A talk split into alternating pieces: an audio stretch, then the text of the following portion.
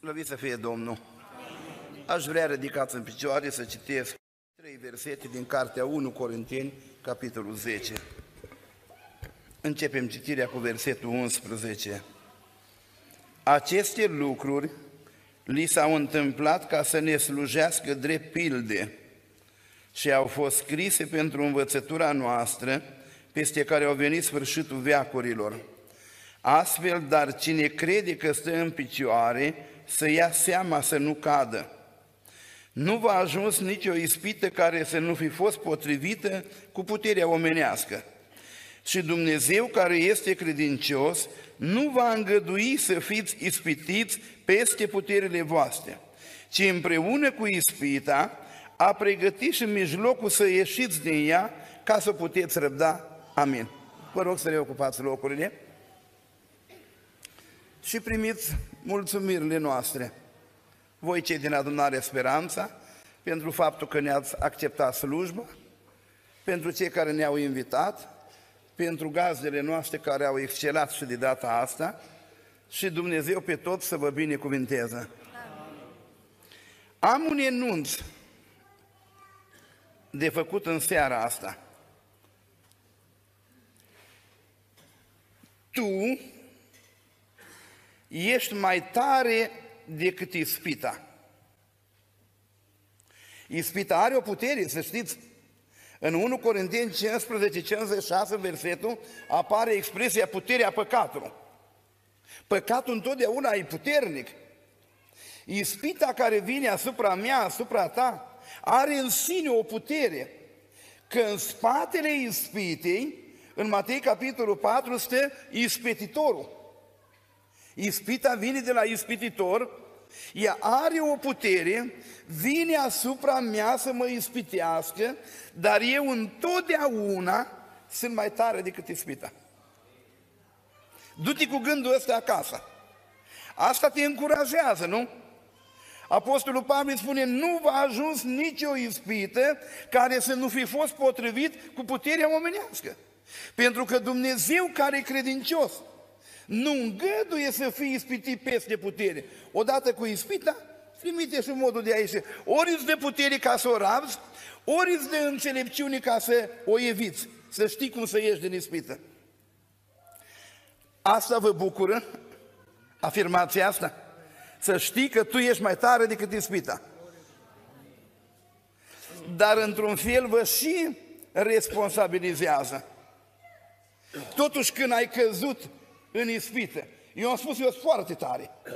Eu sunt mai tare decât orice ispită. Și mi s-a întâmplat că am căzut în ispită. Și atunci îmi spun, dacă sunt așa de tare, de ce am căzut? Tu dacă ai așa o putere în tine, de ce totuși cazi în ispită? N-ar trebui asta să ne responsabilizeze? Înseamnă că ceva nu a fost în regulă cu noi. Ori nu ne-am împotrivit încă până la sânge, S-ar putea să nu fi luptat cu toată puterea. Eram uh, la noi la Suceava, la mol. Trebuia să iau niște mărunțe și m-a trimis nevasta. Dom'le, cred că era sărbătoare, așa o glomerație, m-am învârtit din nu știu câte ori roată și numai nu prândeam un loc în parcare. Până la urmă am văzut un domn cu sacoșuri, punea marfa în portbagaj, cu țigara în colțul gurii, și a spus, nu te spăra matare, după ce pui marfa, pleci? Da, imediat, stai domnul, imediat, om amabil. Eu stau în spatele lui cu mașina pe avare, alții se învârteau ca mine mai înainte, omul închide portbagajul, dă înapoi să plece, eu îi fac loc, după ce iese el, vine altul să bagă în fața mea. Mă, așa m-a ispitit. Așa, adică eu stau, mai și m-am dus, am coborât să-i spun că eu de fapt eram la rând. Era un bătrân cu o pălărie verde, s-a uitat la mine așa și mie mi s-a părut că e pocăit. Mi-a rămas figura lui întipărită când am predicat odată, el m-a apreciat, se uita așa lung la învon. Și m-am dus înapoi. Am put... De ce mai înainte cu 10 secunde n-am putut răbda? Și imediat, în 10 secunde, când l-am văzut, am răbdat.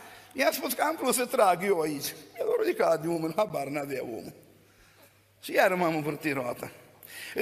Eu când cad în ispite, că mi s-a întâmplat, De ce câteodată cad totuși în ispită?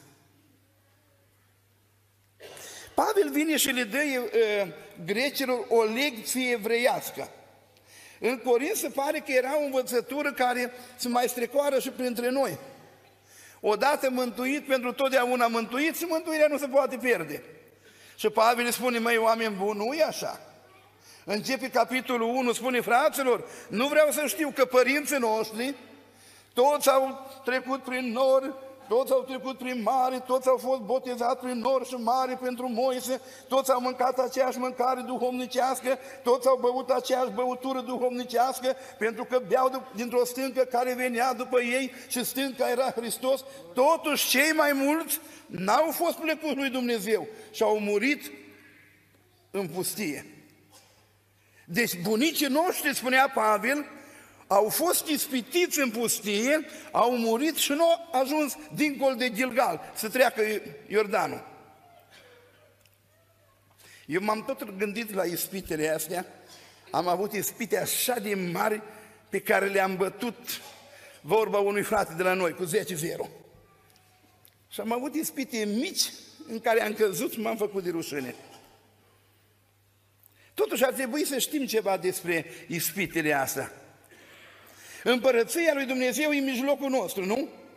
Luca 17 cu 20.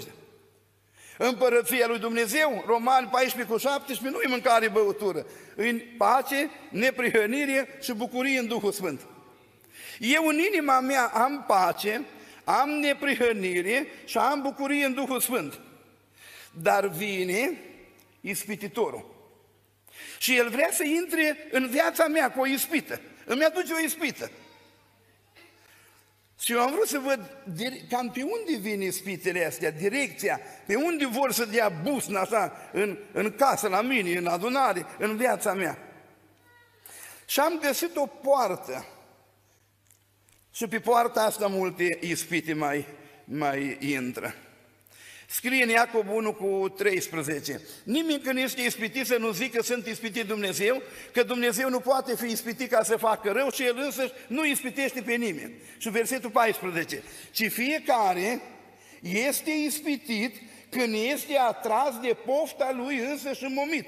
Și pofta zămislește păcatul și păcatul odată înfăptuit aduce moartea. Există o poartă numită poarta poftelor a poftilor firii noastre pământești, din Galaten 5, 22, ultima roadă înfrânarea poftilor. Există o ușă, o poartă prin care eu sunt ispitit. Un lucru, o, o remarcă vreau să mai fac.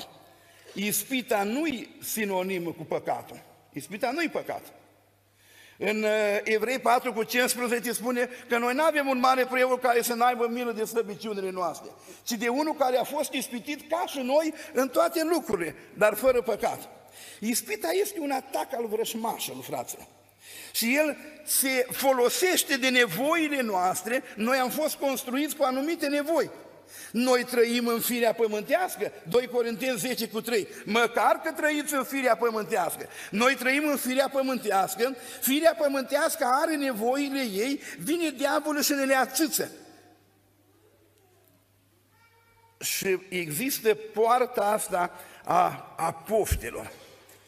Scrie în uh, pofte, de exemplu, culinare, am mai spus eu.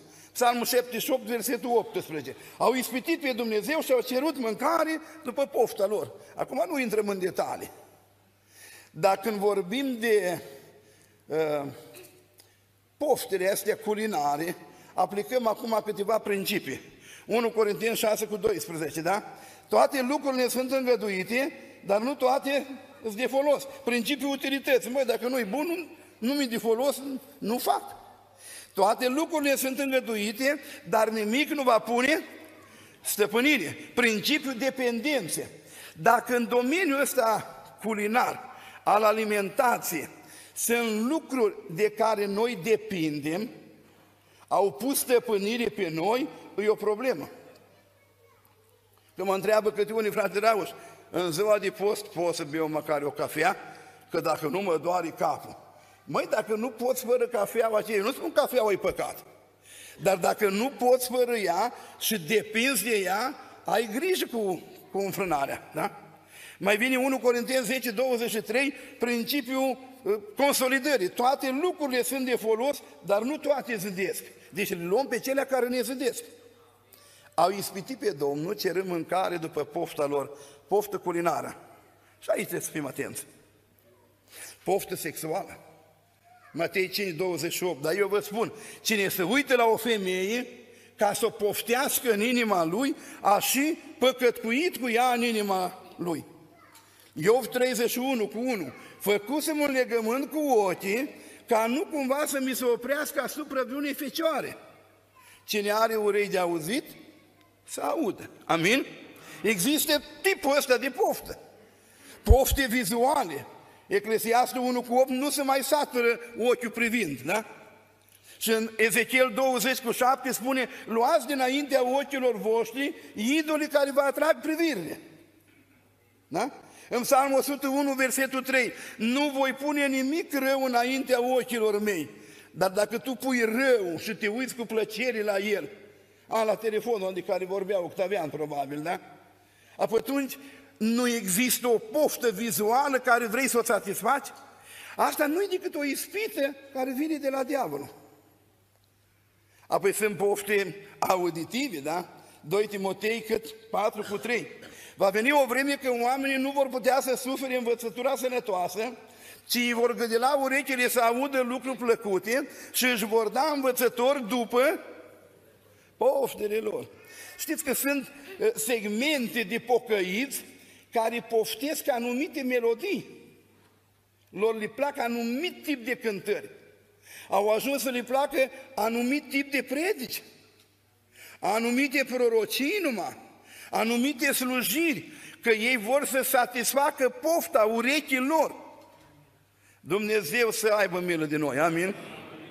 Există uh, o poartă numită poarta poftelor, prin care vine vrăjmașul și ne ispitește.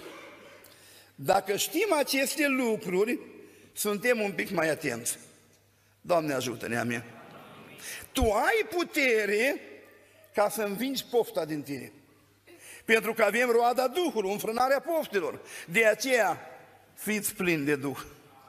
Eu m-am pus după amiază să dorm un pic, n-am putut să dorm, m-a trezit un frate, eu mai slujesc ca păstor într-o biserică, într-un oraș, o biserică am considerat eu ca în slăbuț, m-am dus acolo că erau probleme, m-am luptat mult. Acum încerc să-i pun pe linia bună și pentru prima dată am făcut stăruință după Duhul Sfânt.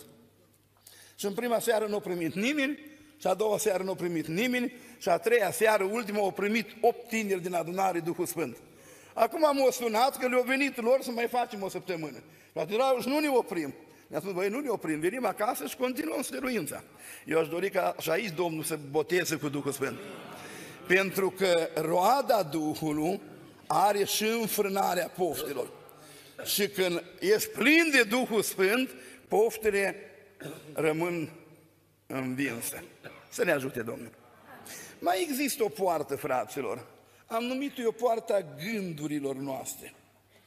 În 2 uh, Corinteni, capitolul 11, versetul 2 și 3, Pavel spune așa, că v-am logodit cu un bărbat și sunt gelos de voi cu o gelozie după voia lui Dumnezeu.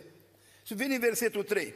Dar mă tem că după cum șarpele a măgit pe Eva prin șiretlicul lui, tot așa și gândurile voastre să nu se strice de la curăția și credincioșia care este în Hristos.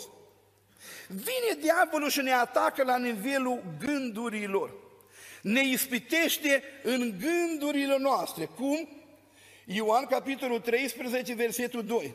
În timpul cinei, după ce diavolul a pus în Iuda Iscarioteanu gândul să-l vândă, diavolul nu are permisiunea să ne umple mintea cu tot felul de gânduri. Nu are el dreptul ăsta. Dar se întâmplă ca în Genesa, capitolul 4, cu versetul 7. Cain, păcatul te pândește la ușă, dar tu să-l stăpânești. Ne aduce fel de fel de gânduri înaintea minții noastre Și noi la un moment dat deschidem poarta, e o cântare veche, nu deschide poarta minți negre gânduri ca să vie. Știți cântarea? Deschidem poarta gândurilor noastre și diavolul ne ispitește cu gânduri pe care le aduce el. Și atunci gândurile astea, știu eu, pot să fie, poate nu a fost nimeni ispitit așa, aici la voi. În Luca 9, 4, 6, ucenicilor le-au venit în gând să știe care e cel mai mare. Nu? Dar în Luca 22 cu 24 spune că între ucenici s-a iscat și o ceartă ca să știe care e cel mai mare. O avut vreodată careva vreunul gând așa, gândul ierarhiilor, cam care e cel mai mare la speranța, care e al doilea, care e al treilea. Eu când am să ajung un pic mai mare, știți că poate fi o ispită asta? Asta poate fi o ispită. Domnul spunea Matei 18 cu 4, cine e cel mai mare? Punând acolo un copilaș între ei. Să ne ajute Domnul să fim pocăiți. Pot fi niște gânduri de înălțare, niște gânduri de lăcomie. 1 Timotei 6 cu 10 că iubirea de bani este rădăcina tuturor erilor. Da? Și toți care au umblat după ea s-au străpus singur cu o mulțime de chinuri. Da? Are, o avut careva ispita asta al lăcomiei de bani? Ne-o aduce diavolul, fraților. Trăim între oameni. Eu am un obicei să spun că am îmbătrânit printre pocăiți. Am 60 de ani de când sunt pocăit. M-am întâlnit cu tot felul de ispit în viața asta. Și dacă n-am ajuns niciodată bogat, dar un gând să am mai mult, am avut de multe ori. Tot invocăm nevoile noastre, băieți la facultate, băieți la liceu, băieți la școală, ne trebuie. Că ne trebuie, ne trebuie. Dacă n-ai gândul lăcomie și vine ispita asta în mintea ta, nu-i bun asta. Dumnezeu să ne păzească, amin? Apoi scrie în Tesaloniceni 4 cu cât cu 6 acolo. Niciunul din voi să nu fie cu vicleșug sau cu nedreptate în treburi față de fratele său, că Dumnezeu pedepsește aceste lucruri. Ai avut vreodată un gând de viclenie, de fățărnicie față de fratele tău? De unde l-ai avut? A fost o ispită care ți-a adus-o diavolul la nivelul minții tale. Dumnezeu să ne dea înțelepciune să nu le primim, frate.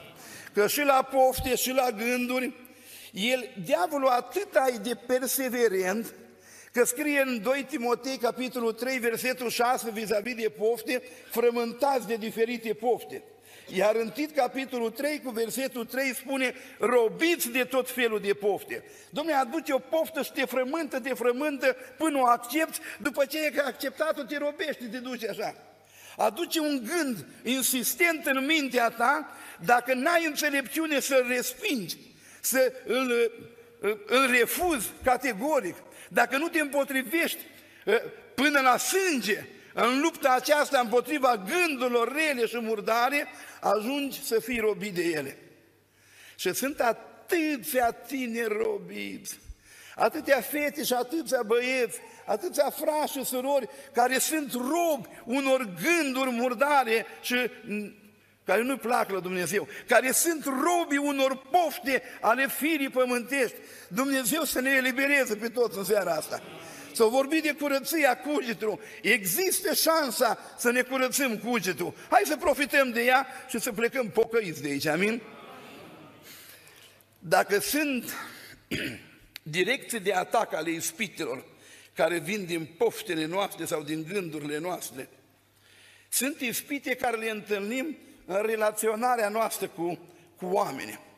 În Exod, capitolul 17, versetul 2, Moise a spus, pentru ce căutați ceartă cu mine? Pentru ce ispitiți pe Domnul? Sunt oameni care te, te ispitesc, Domnule. Vii la adunare liniștit, cu minte, bun, cu nevasta, cu copiii și dai peste un certăreț, Domnule, care te ispitește, dai peste unul care caută ceartă cu tine și aici trebuie să fii foarte atent. Aici să ne rugăm Domnul să ne dea putere. Amin? Și dacă nu suntem atenți, scrie în 1 Corinteni 15, 33, tovărășiile rele strică obiceiurile bune, atenție la anturaj și atenție încă la ceva. Scrie în Galaten, capitolul 6, parcă versetul 1, fraților, dacă cineva din voi a căzut deodată într-o greșeală, voi care sunteți duhovnice să ridicați cu Duhul blândețe și ia seama la tine să nu fii ispitit și tu. Există un virus acum, corola, nu știu cum se cheamă, că nu le, nu le am pe astea. Tare să mai tem oamenii să nu se contamineze. Dar știți că sunt păcate care ne contaminează? Te duci, Domnule, să-l ajuți pe unul căzut și te tragi în groapă. Eu am întâlnit slujitori de marcă care au căzut, dar s-au dus cu gânduri bune. Mă duc să ajut. Și au fost ispitiți de aceleași duhuri și lucruri rele. Aici trebuie să fim foarte atenți. Spunea fratele Octav, nu ne mărturisim la oricine. Nici nu ne ducem fără să facem protecția muncii. Că în orice lucru îi capitolul la protecția muncii. Nu ne ducem nici la eliberări de demoni, nici la vindecări de bolnavi, nici la a primi mărturisiri, fără să nu fii pregătit, fraților. Să ia seama la tine însuți, să nu fii și tu ispitit. Dumnezeu să ne ajute la aceasta, amin? Ispita.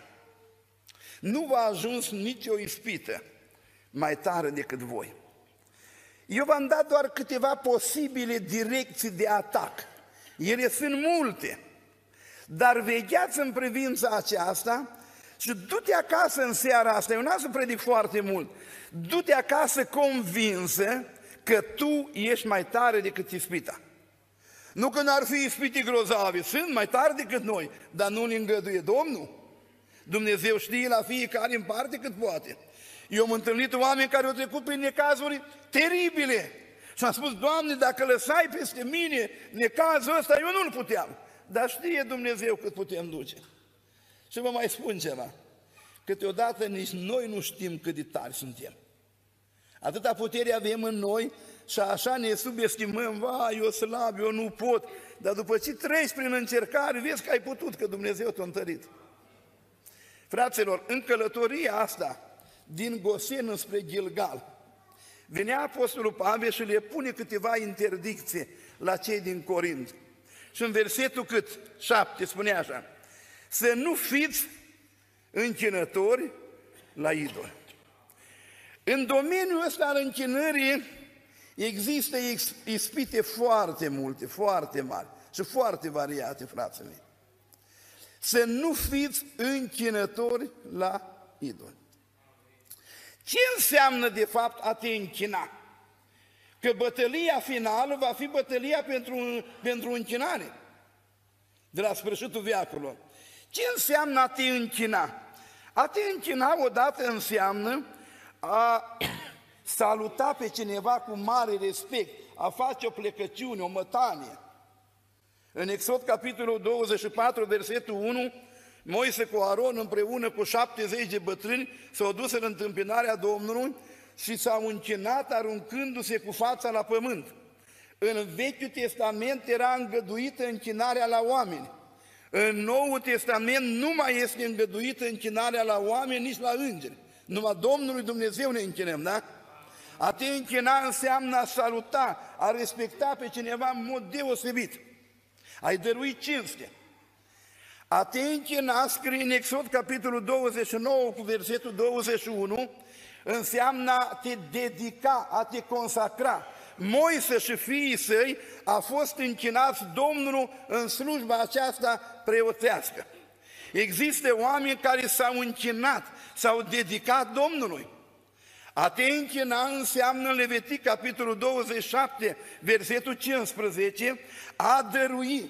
Când cineva se închină Domnului cu un ogor, cu o casă și acolo este legea închinării.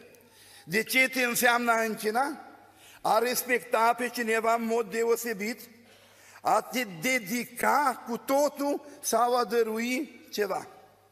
Dar acum noi nu vorbim de închinarea la Dumnezeu vorbim de închinarea la idol. Această, acest punct îl aplicăm când în locul lui Dumnezeu noi facem lucrurile astea pentru idol sau pentru diavol. Și mai există practici uh, idolatre. Scrie în Amos, capitolul 5, versetul 21, că Domnul urăște sărbătorile. Dar de ce le urăște sărbătorile? Că în versetul 26, sărbătorile acestea erau închinate idolilor lor. Fraților, Domnul nu acceptă jumătăți de măsură. Nu, nu acceptă Dumnezeu să îi dăruim și diavolul și lui. Nu, nu acceptă Dumnezeu asta. Dumnezeu nu ne acceptă practicile astea păgâne, practici idolatre. Atenție la sărbătorile noastre, că dacă vreți să mergem și Isaia 65 cu 11. Vai de cei ce părăsesc pe Domnul și pun o masă în cinstea soartei și un pahar în cinstea norocului. Eu nu mi-am, nu mi-am propus să fiu foarte acid, așa cu dumneavoastră. Dar un pic sunt deranjat de amploarea pe care o iau unele sărbători creștine, când sărbătorim nu știu ce evenimente, când sărbătorim nu știu ce oameni, nu știu câți ani, nu știu ce onomastice, nu cred că în tortul ăla cu lumânări suflă Duhul Sfânt alături de tine. Nu cred asta, că, că e de la Duhul Sfânt. Toate astea ă, născociri păgânii care intră în casele noastre, că nu ținem o zi de post în ziua aceea. Avem alte și alte practici pe care Dumnezeu nu le iubește, fraților. Haideți să ne pocăim un pic mai bine. Așa aș vrea să, să îndreptăm așa câte puțin, câte puțin. Dumnezeu să ne ajute. Și apoi mai scrie în Efeseni, capitolul 5, de la versetul 11 în continuare, la 12, 13, și nu luați parte deloc la lucrările neroditoare ale întunericului, ba mai degrabă o sândiți-le pe față, că este în rușine numai să spunem ce fac ei în întuneric. Dar toate aceste lucruri sunt descoperite și date la iveală când apare lumina. Lucrări neroditoare ale întunericului. Eu, ca să le identific, că vis-a-vis de lucrările întunericului, trebuie să le identific care sunt, unu, doi, să mă feresc de ele și trei, să le condamn. Ba mai degrabă, o sândiți-le pe față. Și eu am pus un șablon. La evenimentul la care particip eu, participă și Domnul. Am uh, o poveste când o fată uh, era studentă la Timișoara, crescută de bunică, am mai povestit asta. Și la un moment dat cu sarsanal, s-a dus la nepoată, cu nepoată la facultate. Și ce să facă nepoată o zi întreagă cu bunica? O că bunica, vrei să mergi cu mine la un film? Merg? Cum să nu merg? Și mergeau cu tramvaiul la film, dar bunica o întreabă, măi, dar unde mergem noi, e și prezent și Domnul Isus, da? Ea zâmbește și că nu știu dacă e prezent Domnul acolo. Apoi eu nu merg unde nu merge Domnul. Puneți, vă rog, așa ca chestionarul la poliție, șablonul, la toate evenimentele care merge voi, participați, îi prezent Hristos acolo? Îi prezent Dumnezeu acolo în sărbătoarea aceea? Dacă nu, nu vă duceți nici voi. Amin? Al doilea șablon, acolo îi slăvit numele Domnului, în, în centrul sărbătorii, atenția evenimentului, îi Hristosul cel mort și înviat? De El vorbim, despre El cântăm, cu El ne lăudăm sau cu alții. Și aș mai avea încă o întrebare suplimentare. Dacă în clipa aceea va fi răpirea, de acolo vei fi răpit? Dumnezeu să ne dea mult înțelepciune. Eu nu acuz pe nimeni, eu mă păzesc eu și câteodată vin ispitele astea și asupra mea și asupra casei mele, dar noi ne sfătuim. Vegheați unii asupra altora, nu? Evrei 10, 24, ca să ne îndemnăm la dragoste și la fapte bune. Dumnezeu să ne ajute. Ce mă deranjează pe mine la capitolul idolatrie, îi confuzia din împărați capitolul 17.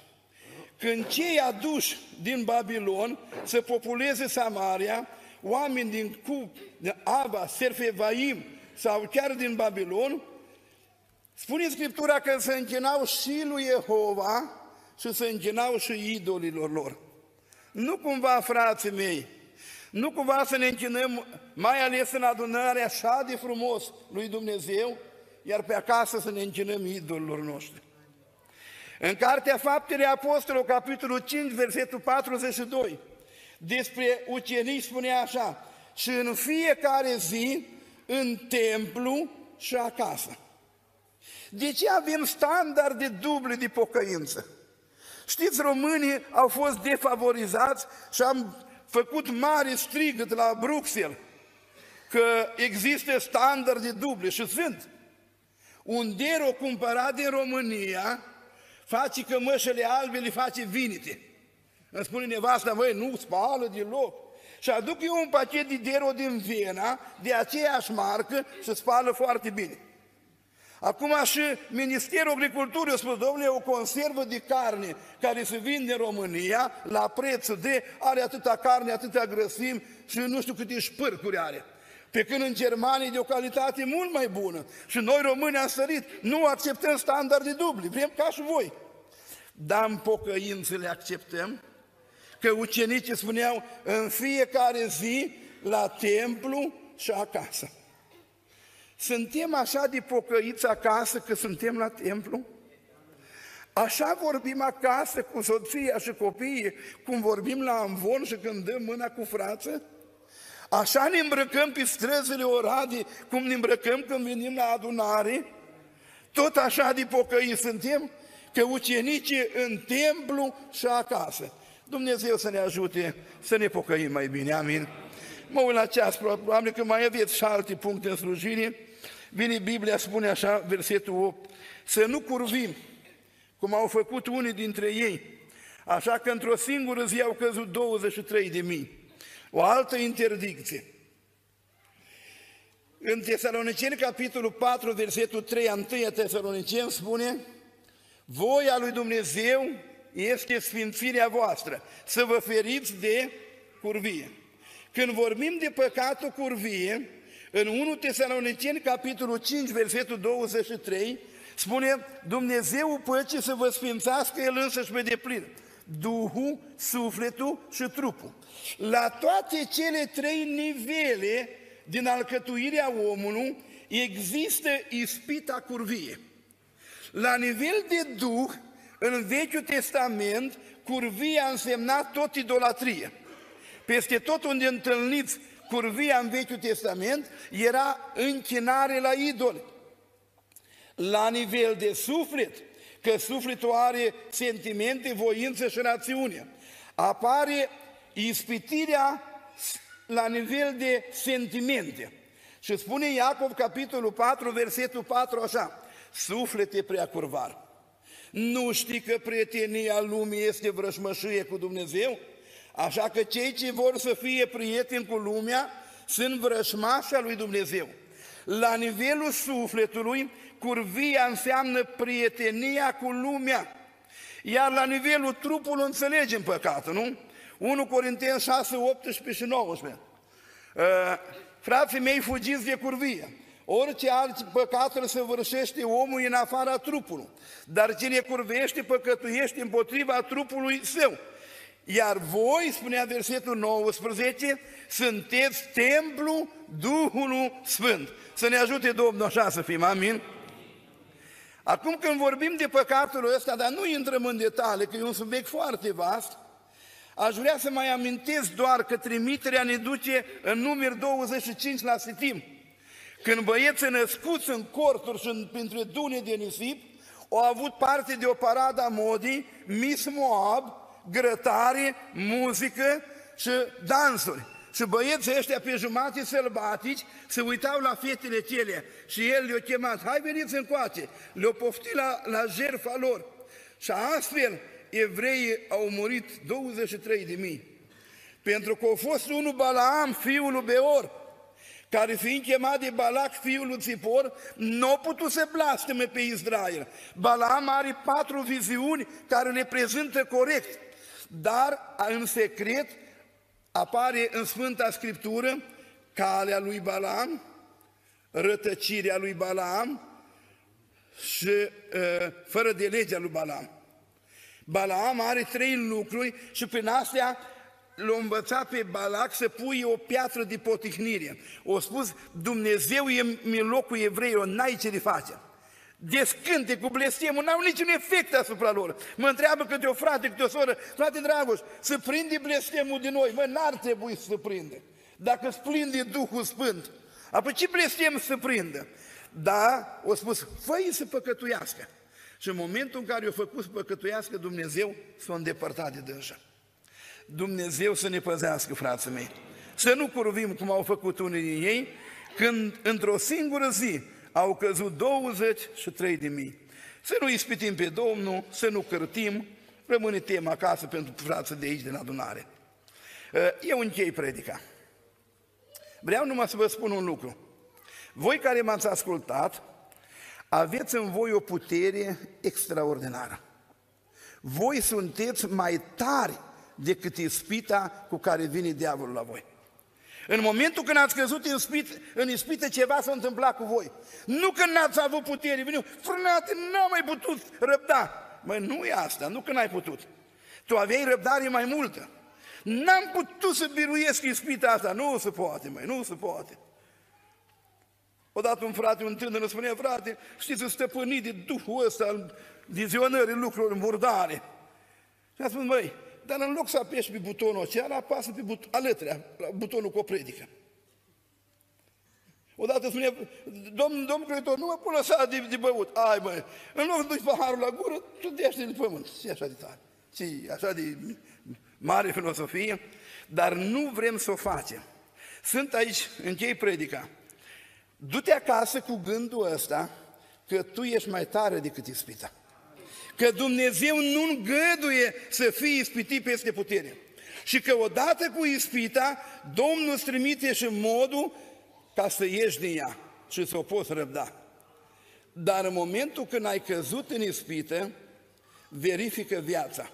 Vezi unde ai greșit și nu mai repeta greșeala. Amin.